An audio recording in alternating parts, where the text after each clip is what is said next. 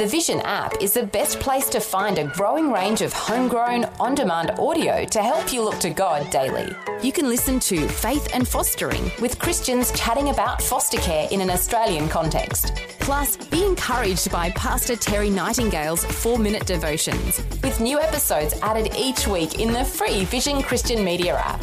If you don't already have the app on your smartphone or tablet, download it now from vision.org.au slash app. Vision.org.au slash app. Vision. Life, culture, and current events from a biblical perspective. 2020 with Neil Johnson on Vision. It's time to catch up with Christian cultural commentator Bill Muehlenberg. He's back with us today from uh, beautiful Melbourne. It's great to uh, have you on the line today. Bill, how are you, mate? Hey, very well. Always good to be with you. I was down in your neck of the woods about a week ago and uh, visited mm. Crossway Baptist Church in Melbourne. They okay, do a lot of work yeah, down yeah, there with yeah. the homeless. What a great ministry, hey? Yes, no, absolutely. Mm. But you didn't look me up when you were here. You should have, uh, you know, given me a call. I could have taken out for a coffee Oh. and all the rest. Oh, I feel Shame, guilty now. scandal. Maybe you, next you time. should. You should. Maybe Okay. next time. now, Bill, it's always great to catch up with you and uh, see some of the hot topics that you've been tackling. And uh, I know you're always publishing some great blogs. Uh, while I was in Melbourne, there was a lot of news I noticed, and it's still in the, the national news now, about uh, the uh, Liberal Party in Victoria and uh, a particular member of the Liberal Party named Moira Deeming. Uh, she's uh, had a bit of a, a bad run in the in the press recently. Uh, what's your, what's your take on uh, the the media coverage from Moira recently? Yes, well, it's been quite a a big uh, affair here, as you say, not just Victoria, but I think nationally and even beyond. Uh, there's been others reporting on this story, uh, a sad story in many ways. Moira is a, well, she's a friend. I know her. She's a Christian, a conservative. Uh, which always is a bit risky in today's climate, and she's a member uh, recently elected of the uh, Liberal Party here in Victoria. But because she is a conservative, she's pro life, pro family, pro women and children, uh, because she's all these things and speaks out on them, uh, sadly, some of the Liberal Party leadership, which isn't so keen on these issues, uh, they come uh, and get into a bit of a, a bun fight now and then. So, as you may, your listeners may have heard, uh, there was a Let Women Speak rally held not that long ago. So Moira was there. a visiting speaker was there as well. Uh, mostly concerned about you know how we're harming women and children, especially with the radical trans revolution.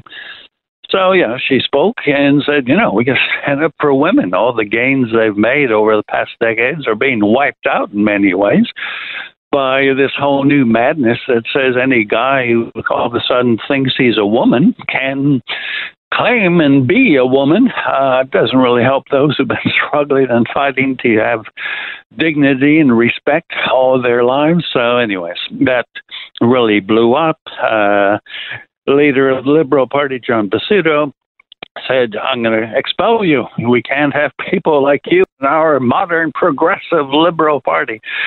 Uh, that's a worry when leaders say stuff like that. So, yeah, big fight. There was going to be a meeting earlier in the week to expel her, have a vote, but things didn't quite turn out the way uh, Pesutto wanted them. He and a few others gave a short talk about how she has to go. Then, one after another, some 10 Liberal Party members got up and defended Moira. Uh, said, no, we, we need her in the party. She's a champion. She's championing women and children. And then Moira herself gave a speech, powerful speech, even drove other members to tears uh, because some neo Nazis had gate crashed this rally. Of course, they're trying to tar and feather her. So she had to say, look, I was uh, raped as a young child. My own uncle was a uh, Holocaust survivor who helped to raise me, so you know I don't have a obviously a Nazi bone in my body, but they try to tar and feather her. So she gave this impassioned speech, moved so many that in the end they didn't even have the uh, vote to expel her. They John went away. Pesutto came back, said, "Okay, well, you're suspended for 90 days." So that was the outcome. so basically, John Pesutto lost. Uh, she's still there, but still, even that treatment, that suspension was uh, scandalous, shameful. So that's the story, and uh, quite a story it's been. A lot of people upset, a lot of Liberal Party members upset. Uh, you know, this is again another indication the Liberal Party seems to have lost its way. And I, I note in uh, your blog, you, you posted there an interesting tweet uh, that uh, Rukshan mm. Fernando posted. Mm-hmm. He said a woman in the Iranian parliament was suspended for her position in political party for nine months for speaking in public about women's rights. Oh, wait, sorry, small typo. It's the Victorian Parliament in Australia and a member of the Conservative Liberal Party. Uh, quite an ironic tweet, don't you think? Uh, very good, very good tweet indeed. Uh, you know, we do expect, you know, places like Iran and other countries to have such a low view of women to uh, get upset when they dare to speak out in public and stand up for women's rights. Uh, sure, you know, Iran, other countries, mm. you wouldn't get very far, but we wouldn't expect it here in Australia, in Victoria. So he was exactly right to make out this uh, humorous but sad connection. And, you know, we're going backwards. we're not going forwards. The funny thing is, these progressive, trendy types, whether in liberal or labor, they think they're making progress, but they're really taking us back. Uh, children are not safe, women are not safe on so many fronts, whether it's abortion on demand, the radical trans agenda, the war on marriage and family. Right? It's uh, it's looking grim indeed. All the great achievements of civilization that uh, really Christianity was involved in over the centuries, it's all being eroded right now. It's all being undone by radical secular leftists, and it's a sad day when your supposedly conservative political parties are, you know, at the forefront of it. So it's, uh, yeah, I ended up doing three or four articles actually last week or two on this whole sad story, and uh, it's not over yet. Uh, as we say, 90 day suspension for Dean uh, which are taking about Christmas, and some are wondering, I think rightly, while uh, deeming may well be back with us then at Christmas, you know, is John Pesutto, the leader of the opposition, will he still be around? So a lot of angst, a lot of upset libs and others.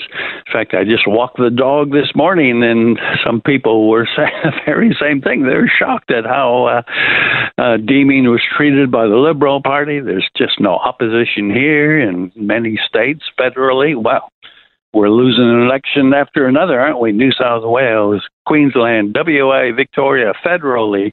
Uh, maybe the Liberal Party needs to regroup, go back to its roots, start standing up for family and for women and children, and maybe they do a lot better. Yeah, I did see a map of Australia with all the, the red states. Yeah. I thought, well, I'm yeah, just gonna yeah. I'm just gonna pray that it's the blood of Jesus that's the red over all the states instead. Amen. Amen. I've got a uh, philosophical question for you on that, Bill. I I heard on a a talkback radio station recently. I heard an announcer who is quite well known for being leftist and woke. Yeah. And he made this interesting comment. He said, when it comes to all the trans LGBT issues of the day, he said he actually said this. He said, "I'm trying to be woke. I'm trying to be hmm. awake to the the causes yeah. and the problems and the the the rights of, of this crowd." And I've got many yep. friends who are LGBT, and I love them. You know, he said, "I'm trying to be woke." He said, "But with all the rhetoric and all the the changing of the way that we talk about them, all of the the political speak. He said all the things that are going on lately. He said, I just think they've gone too far. I think they have. Mm-hmm. And and when I heard this lefty radio commentator yeah. say that, I was like, wow, this is interesting. I, I, know this guy doesn't have any Christian belief at all, but but he was yeah. publicly stating that he thinks it's gone too far. And I yeah, thought this this is interesting that mm. this is now part of the narrative. Like, you know, we, we don't know what the right words uh, to use when we describe them these days. You know, how many letters do we? You know, yeah. and, and you know, and I'm yeah, trying to be respectful and and and and Christian and loving here as I'm saying this, but you know, when, when the secular world is saying they've gone too far, do you think there might be a little bit of pushback now, or do you think they're just going to keep going? Uh, look, the activists will keep going, but yeah, I think there is a pushback. And uh, Deeming herself, of course, in her speech said, "Look, I've got you know homosexual friends, I've got trans friends, and and and they support me. They support what I'm doing, right? Mm-hmm. So when you have even people in the camp supporting you, plus there is uh, a number of you know, it's not just uh, right wing conservative fundamentalists who are pushing back. Uh, I wrote a piece the other day. You got pretty famous, uh, right, non Christians, in fact, atheists, Richard Dawkins. I think most people have heard of uh, Richard Dawkins. He just came out recently saying this whole trans thing is nonsense. You won't get it in science, you don't get it in genetics, you don't get it in biology. You know, you can push your agenda, but don't try to drag science into this because it won't work. Then, of course, you get others, J.K. Rowling and, uh, you know, the Harry Potter author, been getting a lot of flack because she again says, "Hey, we got to stand up for women."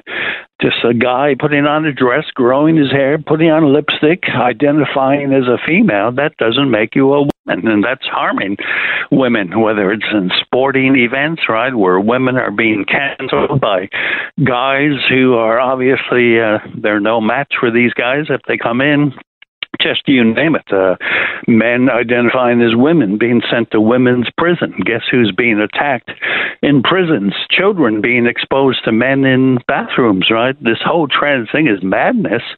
It's a war on women and children, and thankfully, some people with brains don't have to be a Christian, don't have to be conservative. If you can get a Richard Dawkins, if you can get all these others standing up. In fact, I think I just saw uh, yesterday um, famous tennis player, right?